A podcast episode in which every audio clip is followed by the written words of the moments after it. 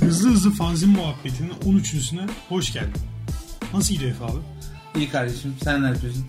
Aa iyidir abi ya. Böyle biraz bu hafta yoğundu Aynen. falan. Servis kaçırmacalı falan. Yani ya özellikle bugün hani biraz koşturmalı oldu yani valla. Haftayı kapattın. Ya aynen ama gün sonunda yine mutluyuz. Yine servisliğime dönmenin mutluluğu. ya 15 dakikada gerçekten inanılmaz keyifli oluyor. Şimdi öncelikle şu konuyu aydınlatalım. Biz nerelerde varız? Aynen hızlı hızlı fanzin muhabbetine nerelerden ulaşabilirler. Yani yaklaşık 8-9 platformda varız ama öne çıkanlar tabii ki yani Spotify'da ulaşabilirler, Apple Müzik'te ulaşabilirler. Yani belki hani Android'de ekstra olarak Google Podcast kullanabilirler. YouTube var zaten. Yani bize öncelikle yani koyduğumuz yerde bir yönlendirme yapayım. İşte Anchor diye bir uygulama var. Ona gidebilirler. SoundCloud var. Aynen SoundCloud var bak onu unutmuştum aynen. En başta da YouTube var. Yani Evet. YouTube'da hem görsel hali yani fanzinin işte kapak resimleri falan onlara ulaşabilirler. Hatta altlarına yorum yazabilirler. Belki istedikleri fanzinler konusunda e, bize dipnot düşebilirler. Yani kendi fanzinlerini bize yönlendirebilirler. Böyle Ki zaten olabilir. gelen de oldu. Ee, biliyorsun bugün e, Twitter üzerinden bir paylaşım yaptık. Aşısı bu e, benim Hmm. yaptığım bir paylaşımdı. Şimdi ilk önce hani bu konuya e, bir değinmeden geçemeyeceğim. Hatta aramızda da konuştuğumuz mevzu olduğundan dolayı bunu açmak istedim. Ya şimdi normalde biz popüler edebiyat e, ürünlerini hep eleştirmişizdir. E, oradan çıkan e, işlerin genel olarak hangi mecralarda veya hangi alanlara seslendiği, ne için bunların yapıldığı veya atıyorum e, çeşitli tüketim araçlarıyla bunun bir e, piyasa malı olarak ortaya savrulduğunu, e, edebiyatın bazı nüvelerini e, kasten kullandığını ve oradan e, tutup e, kafe açıp, kumsal açıp, bilmem ne açıp e, bir sürü işler yaptıklarını az çok biliyoruz.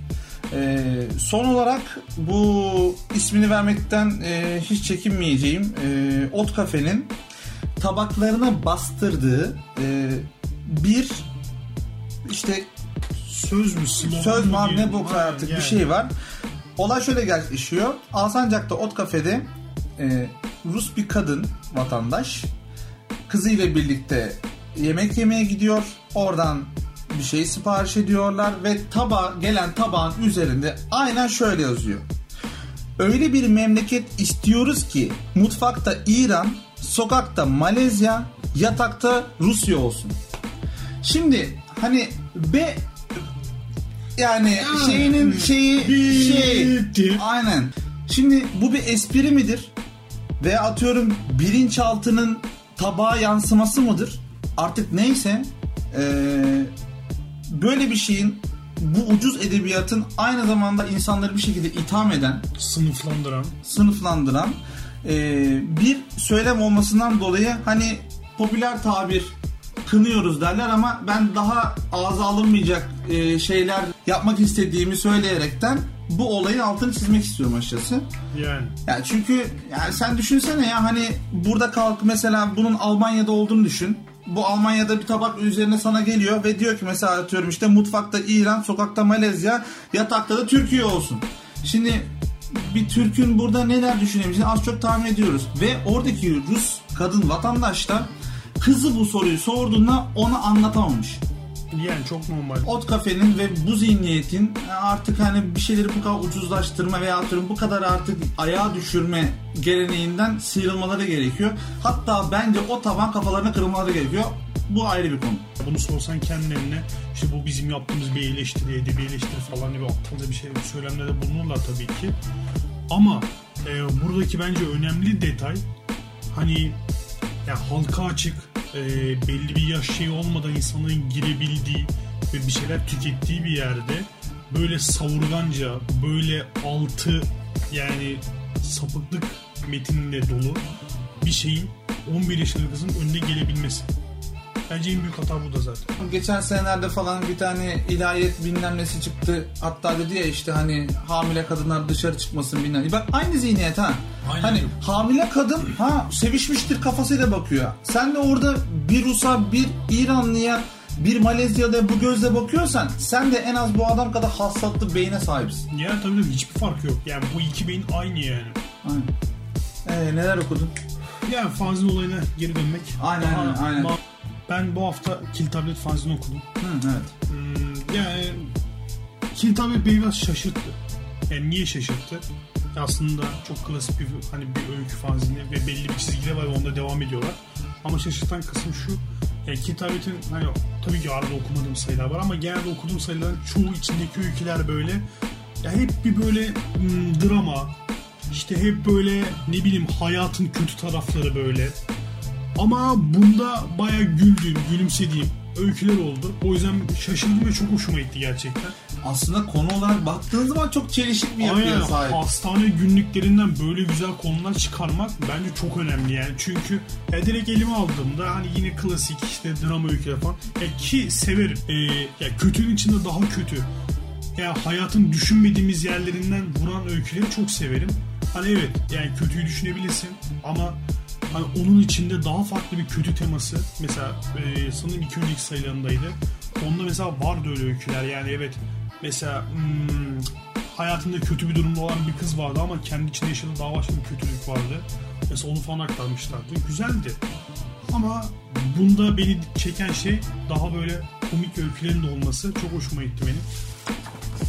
Kintabet zaten e, yani takip edilmesi gereken bir fazla olarak Gerçekten ben de öyle düşünüyorum. Hani yani evet hani birçok fanzini başka konuları takip edebilirsiniz. Birçok öykü fanzini var. Yani öyküler içeren fanzinler var. Ama Kill Tablet öyküsel olarak çok farklı bir yerde duruyor. Çünkü bunu her ay çıkarıyorlar. Bu inanılmaz zor bir şey. Hani aynı işi yapıyorum ben de. Bu inanılmaz zor bir şey yani. Zor. Her ay bunu çıkarmak bu çok iyi bir düzen gerektiriyor.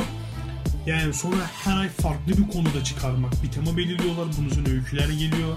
Ya açıkça söylemek gerekirse arkasında böyle bir yapı veya ekip olmasa bu, bu fanzin e, bu derece sürekli bir şekilde çıkmaz diye düşünüyorum. Ya tabii tabii ya aralarında çok iyi bir görev paylaşımı var. Aynen. Ee, özellikle ya bunu bunu söylemek gerekiyor. Bu hani fanzini okurken bile bunu fark ediyorsunuz. Her sayının başında biri oluyor.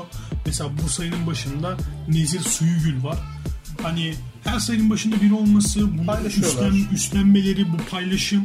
Ya bunu bir okuyucu olarak bile fark edebiliyorsun yani o paylaşımın olduğu. O yüzden benim çok hoşuma gidiyor. Hani kill tableti ne bileyim yani eminim birçok insan duymuştur. Ama duymayanlar varsa da Instagram'dan kendine ulaşıp fanzin isteyebilirler. E, fanzin apartmanın noktalarına bakabilirler mekanlar e, siteden. Onu da birçok noktada bulabilirler kill tableti. Zaten Yani- kendi siteleri üzerinden de e, Tabii ülkeleri falan tabii. paylaşıyorlar. Yayınlıyorlar ama yani en azından hani alıp saklamak istiyorum diyenler varsa şey yapabilirler. 29. sayıları bu. Yakın zamanda 30. sayıları çıkıyor. Ya bu kadar kısa zamanda bu kadar seri bir şekilde üretim yapmak gerçekten inanılmaz bir şey. Kendimi özellikle tebrik ediyorum. Aynen. Ben de hani fanzin içerisinde olan birisi olarak söylüyorum. Gerçekten tabii tebrik ediyorum. Yani Takdire şayan bir performans. Ee, dediğim gibi mesela hani komik öykü için içlerinde yani tabii ki her öykü güzeldi ama en çok hoşuma giden öykü Hasan Reis'in burnu diye. Güldün değil mi? Ya güzel yani hani şey e, ya bir hastanede böyle ilk başta şeyi bekliyorsunuz yani hani adam böyle belli bir sabırsızlığın bir şeyin içinde böyle ha hani ne oldu ne oldu diye merakın içinde ya sen de merak ediyorsun o benim, ne oldu acaba Hasan Reis'e diye ya halbuki adamın tek derdi burnu e, Hasan Reis Karadenizli ya işte takas ve balık avına falan çıkan biri ve e, hani e, çevresinde de bilinen Hatta işte burnu sayesinde onaylanmış bir buruna sahip. En büyük buruna. Bunun, bu konuda ünlü olan birisi. Ve şey yani sürekli de işte burnu büyük olan aleti büyük olur cümlesinin altında yıllarca böyle e, bir ne bileyim bir şöhrete sahip bir abimiz. Hani ya buna sahip olup ama e, şeyi fark ediyorsun öyküde ama Hasan Reis'in aile bağını e, çok kuvvetli olmadığını fark ediyorsun. Yani çünkü onun için erkeklik burun, erkeklik alet ne kadar böyle hmm, hani ataerkil toplumun net göstergesi olan bir öykü. Hani çok iyi bir eleştiri var içinde bence hani çıkarabilene. Ama aynı zamanda da komik ve eğlenceli bir öyküydü. Hani e, belki adam hovardadır. Belki aile ilişkileri ondan iyi değildir. Ya hani ya çok hovarda birine de benzemiyor yani. Sonra yine hastanede bir Bilal amca diye bir böyle Hasan Reis, Bilal amca. Aynen yani bu da bu da şey yani biraz hani böyle biraz draması var ama bu da eğlenceli bir öykü. Yani hani hayattan kopmayan bir insanın ne kadar eğlenceli olabileceği aslında ne kadar dolu olabileceğini anlatan bir öykü. Güzeldi. E, değinmek istediğim şeylerden bir tanesi. E, Hediye Gasımova Nar. E, ya bu yazıları ben daha önce de daha önceki sayılarda da gördüm. Gerçekten iyi bir yazar, iyi bir öykücü. Ha, çok hoşuma gidiyor öyküleri. Yalnız bu öyküyle ilgili tek bir eleştirim var. Bu öykünün yani cevabı çok önemli bence. Çünkü ben merak ediyorum. Bunu da bize ulaşsın söylesin lütfen yani. Çünkü kız yani e, bunda da yine bir şey var. Ataerkil toplum olayı var. İşte 8 tane kız çocuğu olan bir adam var. Ve bu yüzden köyde sürekli sıkıntı yaşıyor adam ve köyün asa adam yani. Tamam mı? Hani belli bir şeye sahip ama herkes tarafından da eleştiriliyor yani 8 tane çocuğu var bir erkek çocuk doğultamadı falan diye böyle. Sıkıntı yaşıyor adam ve karısı 9. kez hamile kalıyor. Ve yani kızı kız mı olacak erkek mi olacak bunun cevabını vermemiş. Benim çok canım sıktı. bunun cevabını vermesi lazım yani. Lütfen. 8 tanelik bir istatistik varsa orada bu 8'e 8 ise bence abi hani o kromozom o amcadan gelmiyordur yani. Ya tabii ki öyle. Hani onda okeyim de yani yine Ya seni de... rahatlatmak için söylüyorum. Bence o da kızdır kardeşim haberin olsun. Ben, bence de kızdır ama yine de olabilir yani. Hayat Iska Umut Tam İsabet diye bir öykü var. Ee, bu öykü de güzel bir öykü gerçekten. Hani güzel bir şeyler yakalamış ama sonlarına doğru biraz dağıttığını düşünüyorum öyküyü. Hani biraz toparlayamamış gibi ama güzel bir öykü. Hani sonra doğru sallanmış diyebiliriz. Yani bu hani bizim tabirlerimiz biraz kendi aramızda kullandığımız ama yani bu kötü bir şey söylemiyorum. Güzel bir öykü, güzel bir kurgusu var. Hani yani anlattığı şey, anlatmak istediği şey çok güzel. Yani sen tam olarak burada muğlakta mı bırakmış demek istiyorsun? Yoksa hani e, evet sona doğru bir şey işaret ediyor ama burada tam odaklanamamış Tam odaklanamamış diyorum. Yani Yuda Gülşahin'i zaten çok öyküsünü okudum. Yani. Hani kitabını da okudum. Ama ya buradaki öykü çok güzel. Hani şey değil yani şey, şey dedim yani keşke benim fanzimde yayınlansaydı falan dedim yani gerçekten. Hani iyi bir öyküydü. Çok hoşuma gitti. Sonra yine güzel bir şey var böyle. Hı-hı. Hani biraz daha mizah yönlü bir öykü var. İşte o da işte zilli anatomi diye. Yani şeyi çok güzel. Başlığı çok güzel. Hani bir öykü ancak bu kadar başlık yakışabilir. O yüzden o bayağı hoşuma gitti. Yani onda da iki tane tıp öğrencisinin yaptığı bir hani yaşadığı bir olay diyeyim yaptığı demeyeyim de yaşadığı bir olayı anlatıyor. Ee, en sonda da e, evin sahibi hayatında sahibi başlıklı Dilek Yılmaz'ın bir incelemesi var. Ahmet Hamdi Tanpınar'ın 1903 yılında yazdığı Evin Sahibi isimli öyküsü üzerinden bir inceleme var. Hmm. Bu da ya çok detaylı ve çok güzel bir incelemeydi. Ya yani birkaç not aldım yani hatta yazıdan. Hani hoşuma gitti yani. Kill tablet bu sayıda bayağı dolu doluydu. Vallahi eline sağlık. 30. sayıyı bekliyorum. Hani umarım elimize gelir de okuruz. Ee, peki şey bu 30. sayı konuları neymiş? Ee, emek her şeydir. Ya sanırım bu da tam 1 Mayıs. Aynen yani hem 1 Mayıs bence çok güzel denk gelmiş bu aslında. Hem 1 Mayıs hem de 30. sayının ağırlığı bence bu. Hmm. Hani 30 sayıya gelmek de çok büyük bir emek. Gerçekten. Yani ve hani her şeyde 30. sayı yani. Bence mükemmel bir denk gelme yani. Bayağı iyi. Çok hoşuma gitti yani. Kill Tablet yani zaten çizgisi var. Devam etsinler yani diyebileceğim tek şey bu. Hmm. Biz de severek okumaya devam edelim böylece. Benim de elimde Black Rolling'in çıkarttığı Bir Virüsün Anatomisi isimli e, personal dizaynı var diyebilirim. Jumonji. Jumonji. Aynen. Jumonji fanzine. E, Konstantinopolis Underground. Alt not. Taylan Akar. Aynen. Hatta şöyle bir küçük bir notu var. Ee, ertesi gün işi olanlar lütfen bu yayından korunsun. Ve bir kondom resmi.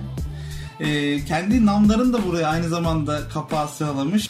Şimdi açıkçası şöyle bir şey söyleyeyim. Ee, bilenler bilir. Jumonji fanzin Garez fanzin içinden doğan bir fanzin aslında. Eskiden Garez fanzin olarak hayatına devam ediyordu ama şu anda benim hani gördüğüm kadarıyla hı hı. Jumonji tek başına devam ediyor ve o da Black Ronin'le devam ediyor. Bu fanzinin başlangıcında bir sessizlik vurgusu hakim. Hani daha ilk başlığında zaten bunlar görünüyor. John Zerzan'dan mesela bir alıntı var. Çok hoş bir alıntı. Ee, yazılar sanki tek nefeste ağızdan çıkmış gibi. Yani nasıl desem sana. Biz seninle mesela oturuyoruz konuşuyoruz. Ben bir konuya e, olabildiğince odaklanmışla sana e, nereden baksan bir fanzinlik laf anlatıyor. Aslına bakarsan bu böyle bir söylem. Yani böyle bir akış. Başta ya Taylan akar ya. Harbi akmış yani. Şöyle anlatayım. Ee, toplum karşısında bir bedende birden çok savaşı imza atan kadim bir varoluş mücadelesinden bahsediyor diyebilirim açıkçası. Satırlar arasında hayli ilginç göndermeler var. Mesela küçük bir tane okuyayım. Ee, şöyle başlıyor. Ve çaresiz talepler birer birer çatırdarlar. Sadece parçalayarak ve duvardan atlayarak varlığa teşkil edecekken sen buna hiç teşebbüs etmezsin. Çünkü bir devrim illegalken daha çekicidir. Güzel. Platonik. Devamında ise şöyle anlatabilirim. Metnin tamamına bakıldığında bir yerden tutmanın zor olduğu imge yoğun, serseri savrumalara sahip bir yapı inşa etmiş. Yer yer diyalogların aktığı bu yazı bireyin iç çatışmasının ürünü olduğu çok açık. Yani onu net bir şekilde ortaya koyabilirim. Ve sonunda şöyle bir şey yapıyor. Pandora'nın kutusunu altına dinamitleri koyuyor ve aynı zamanda bunu patlatıyor. Pandora'nın hikayesini bilenler bilir. İçinde son umut kalmıştı. Bu sayıda Black Ronin'in umutlarının tükendiğini görebiliyoruz. Güzel. Ellerine sağlık valla. Aynen. Ha, bu arada e, bunun galiba çoğaltımını yapmadı. E, bana da zaten yani PDF şekline gelmişti. Ben birer nüsha çoğalttım. İzmir'e fanzin apartman noktalarına koymak istiyoruz. En azından birkaç elimizde biraz çoğaltalım. Çünkü iyi bir iş. Eline sağlık diyoruz. Ha ama bu arada biliyorsun normalde sayfaları simsiyah olur. Ee, bir tonel katliamı olmasını istemeyiz. Ben sayfaları beyaza çeviriyorum. Onun üzerinden basacağım. Ee, buradan bizi affetsin. Yani. Elimize ulaşan e, Perenil diye bir fanzin var. Şimdi açıkçası e, bu mail ile geldi. Mail üzerinden ben okuma şansı buldum. Matbu şekilde kesinlikle göremedim. E, ama mesela atıyorum e, bizim görmemizi istedikleri için sağ olsunlar göndermişler. E, perenil ölümsüz anlamına gelen e, bir kelime. Ben internet araştırmamda görmedim ama perenil altına İngilizce karşılığını e, not etmişler. Onun üzerinden bu çıkarımı yapıyorum. Aslına bakarsan Dima Fanz'den tanıdığımız İrem Gengertepe ve Onur Kızılocak'ın çıkarttığı bir fanzin bu. E, şimdi açıkçası parça tesiri şiirlerin var olduğunu söyleyebilirim. Bir, bir şiir fanzini bu. E, şiiri yorumlamak, yorum katmak her zaman zordur bilirsin. Yani. O yüzden aşırı yorumdan kaçınarak hmm, şiirin detaylarına fazla inmek istemiyorum. Ee, ama açıkçası söylemek gerekirse birbirinden farklı şiirlerin yer aldığını söyleyebilirim. Ee, satırlar arasında elbet göndermeler mevcut ama e, tek bir konuya e, odaklanmamış gözüküyorlar. E, Bence fanzin e, çok da bir amaca yönelik çıktığını düşünmüyorum. Ee, kaldı ki Onur e, Kızıl Ocağın e, kurucusu olduğu e, izedebiyat.com diye bir site de var. Buradan mesela yer alan bir şiir de vardı. E, İngilizce metinler var. Hmm. Aynen hani ben tabii ki e, bunları çok te- telaffuz tabii e, ne edebilirim ancak e, Google Translate yardımıyla bir şeyler anlama yoluna gittim ama eğer metnin poetikası varsa ne yazık ki bu kardeşiniz anlamaz. Yani. Ama böyle bir çeşitli iş yapmalı de güzel. Ya tabii Eline çok hoş. sağlık. Mesela ben şimdi e, Instagram'dan gördüm. E, yeni sayı da gelmiş galiba. Bu arada e, arka kapakta çok hoş bir e, çalışma var. E, bunu da olmadı videoya koymak istiyorum. Güzel bir görsel. E, Perin'in böyle bir iş ve elimde bir fankit var. Yani sen tanımazsın. Yapay Diller diye bir fankit. E, senin işin bu. Mehmet Fatih Balkı. Ee, evet Fatih aslında hani bu konuşmayı biraz birlikte de sürdürebiliriz. Hani ben biraz hani hem bu fankiti çıkartırken ki yorumunu e, neden böyle bir şey kalkıştığını da merak etmiş durumdayım. Aslında hani e, seni daha çok bilim kurgu üzerinden tanıyoruz ve hani ya yapay diller ne alaka falan denebilir ama aslında iç içe bir konuyla karşı karşıyayız. E, zaten hani bir bilim kurgu filmde yer alan e, Star Trek'in de bir e, kendi içerisinde bir dili olduğunu ben bu Funkit'in sayesinde öğrendim.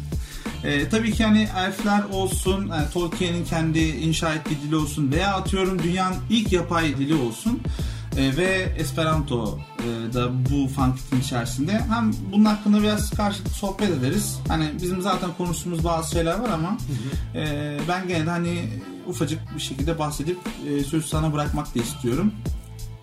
E, Funkit'in başında dil efsanelerinden, dil mitolojisinden e, başlamışsın. Olaya temelden girmişsin.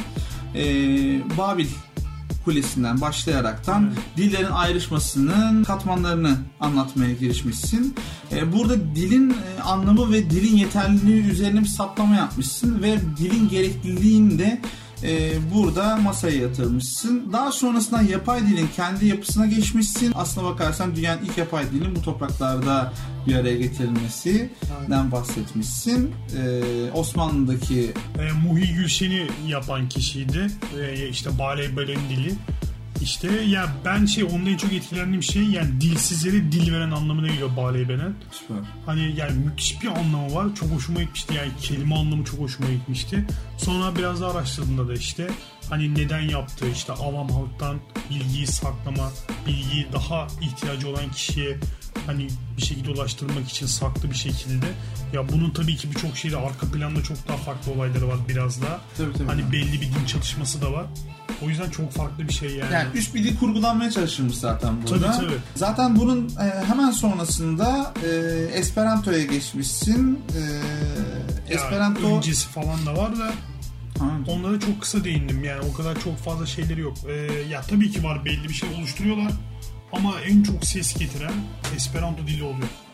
e, Türkiye'deki önemli temsilcilerinden bir tanesi Vasil e, Kadifeli ile e, uzun bir röportaj yapmışsın. Aynen. Normalde baktığın zaman e, Esperanto dili üzerinden bu röportaj yapmışsınız ama e, sağ olsun kendisi öyle ayrıntılara girmiş ki aslına bakarsan yapay diller Funkit'inin resmen çimentosunu atmış gibi görünüyor. Öyle öyle. Hani birçok konuya açıklayıcı bir şekilde girmiş. Ve röportajın sonunda Nazım Hikmet'le ilgili bir e, Esperantoca bir metin var. İstersen bundan bahset biraz. Aynen ya bu şey hani Esperanto dilinde yazılmış bir Kalman Kalotsay isimli birinin yazdığı bir şiir. Bunu işte Vasil Kadifeli Bey e, bize Türkçe'ye çevirdi. Bu Funkit için yaptı. Çok teşekkürler o konuda zaten gerçekten. E, bir de Nazım Hikmet'in kendi şiiri var işte. Onun hem Esperantoca hem de Türkçesi. Yani böyle bir şiirin olması niye önemli? E, Nazım Hikmet eşitliği savunan bir insan, belli düşünceli olan bir insan ve Esperanto gibi bir dilde, yani Esperanto'da eşitliği, insanların tek yani belli bir dil çevresinde toplanması. Hani ben dilin gerçekten e, gücü olduğunu düşünüyorum. Yani çünkü dille bir insana çok rahat baskı yapabilirsin. E, yani tek bir dili bir insan dünyadaki bütün bilgiye erişemez. Ama Esperanto dilin bir merkez dili olduğunu düşündüğümüzde, tek bir dil olduğunu düşündüğümüzde tabii ki bu bir ütopya. Ama yani bütün bilgilerin zaten bu da sorduğum sorulardan bir tanesiydi Funkit'te. Dünyadaki bütün dil, bütün bilgilerin, dünyadaki bütün bilgilerin tek bir dil üzerinden insanlara yayıldığında çok farklı bir dünyaya sahip olacağımızı düşünüyorum yani. Zaten şöyle bir şeyden bahsediyor. Şimdi normalde e, inşası planlanarak e, yapıldığından dolayı hani bildiğimiz dillerin o hani kara noktaları vardır ya mesela onlardan tamamıyla farklı e, bu dilin böyle evrimleri veya atıyorum böyle kilit noktaları yok. Aynen. Çözülemez düğümleri yok. Ondan dolayı zaten hani normal bir dil- dilden e, onda bir oranda daha kolay öğrenebileceğinizden falan bahsetmiş Aynen. röportajında. Ee, hemen arkasından zaten Star Trek filmindeki e, Vulkan e, diyalogları üzerinden Aynen. geliştirilen dile e, gönderme yapmışsın ve elf diline Tolkien. geçmişsin ondan sonra. Tolkien'in geliştirdiği dil üzerinden. Ee, zannedersem belki de senin de yapay dilde ilk temasın Tolkien'le başlamıştı. Tabii Tolkien'le oldu. Hani daha sonra da şey yani tabii Star Trek izledim. Daha sonra ya birçok aslında izlediğimiz fantastik ve bilim kurgu işte filmlerde, dizilerde yapay diller var. Burada bahsi geçenler sadece üzerinde belli çalışmalar yapılmış. Mesela alfabesi ve işte ne bileyim fiil ekleri gibi çalışmalar yapılmış olanlar burada hani bahsettiğim üzerinde. Yoksa ne bileyim en basit Harry Potter'da çatal dil var gibi diller çok fazla ama onların hiçbirinin doğru düzgün bir altyapısı yok. Yani birçoğunun e, hani fanları tarafından yapılmış belli başlı şeyler var ama onu, onu geçememiş ama belli bir aşamayı geçememiş. Buradakilerin çoğu belli bir aşamayı geçmiş. Üzerinde kitaplar yazılmış. O dilde e, belli bir yayınlara sahip hala. Mesela Klingonca yapılan bir radyo yayını var. Hala devam ediyor. Hani yaklaşık 7-8 yıldır yapıyor. Yani Klingonca bunu yapıyor yani. Hani birçok böyle hayranı, işte fanları var bunların. Ya ben ilk önce işte dediğim gibi yani Tolkien'le başladım buna. E daha sonra yapay dile nereden merak saldım? Hani nasıl böyle bir funkit ortaya çıktı? Aslında şey yani e, bir öykü e, yakalamıştım kafamda. Onu düşünürken ya hani dilsiz bir dünya üzerine böyle veyahut da bir yapay dil üzerinden falan diye. Sonra baktım ki dünyada yapay diller var. Yani birçoğu böyle. Araştırdıkça daha farklı, araştırdıkça daha farklı şeyler buldum. Yani birçok yapay dil var. E, bunları da böyle okudukça, araştırdıkça etkilendim. İnsanların böyle bir şey üzerinde çaba sarf etmesi. Ya bunda en çok etkileyici olan da gerçekten Zamenhof'tu. Esperanto'yu yaratan kişi. Hani ilginç geldi. Araştırdıkça daha farklı şeyler buldum. Sonra basit kadifeli Bey'e ulaştım. Zaten hani e, Esperantocu dilinin aslına bakarsan Yahudilerin kendi aralarında anlaşması için tasarlandığını düşünmüş o zamanki hakim devlet. Aynen. Ya şey ya Adolf Hitler falan yasaklamış bunu bir dönem yani. Aynen, aynen. Çok komik gerçekten böyle şeyler. Hani belli baskıya bile hani maruz kalmış. Ama hala diri diri yani dünyada yaklaşık tahminen tabii ki bu rakam 2 milyon yakın insanın bildiği düşünülüyor. 200 bin e, insanın da e, resmi dili. Aynen aktif bir şekilde bu dili kullanan çok fazla insan Hatta var. Uruguay'da bununla ilgili bir çalışma Aynen var. yani birçok üniversitede şeyler falan var, bölümler var. Aynen. Hani yani Ya sayende Esperan- tabii bunları öğrendim olsun. yani Esperantoca okuyabileceği bölümler falan var. Yani Esperanto büyük bir ütopya. Hani ulaşılması çok zor bir ütopya.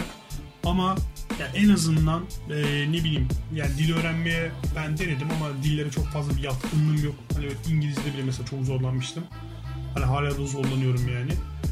Ama yani Esperanto eğer dillere yatkın insanlar varsa öğrenmesinin kesinlikle gerekli olduğunu düşünüyorum. Ki Rusyan biliyorsun zaten Aynen yani Ruşen Doğanlar bunun çok büyük bir örneği yani.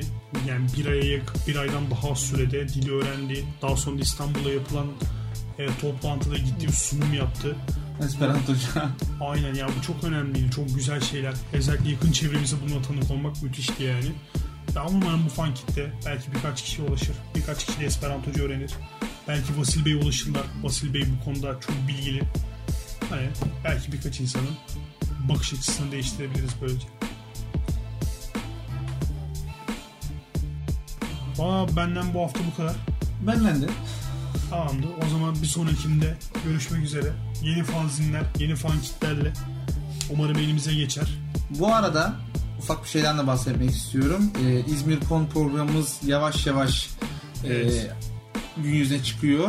E, bu sefer geçen senekinden farklı olarak e, ayrı bir yerde atölye yapmak yerine e, hemen fanzin masamızın yanında ufak bir atölye alanı kuruyoruz.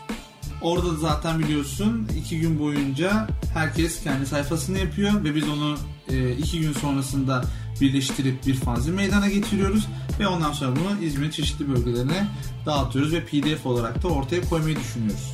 Umarım güzel bir şey çıkar yani. Umarım. Ya İzmir konuda gelirlerse İzmir konuda görüşmek üzere diyelim. Aynen. O zaman fanzin yürüyor. Fanzin yürüyor.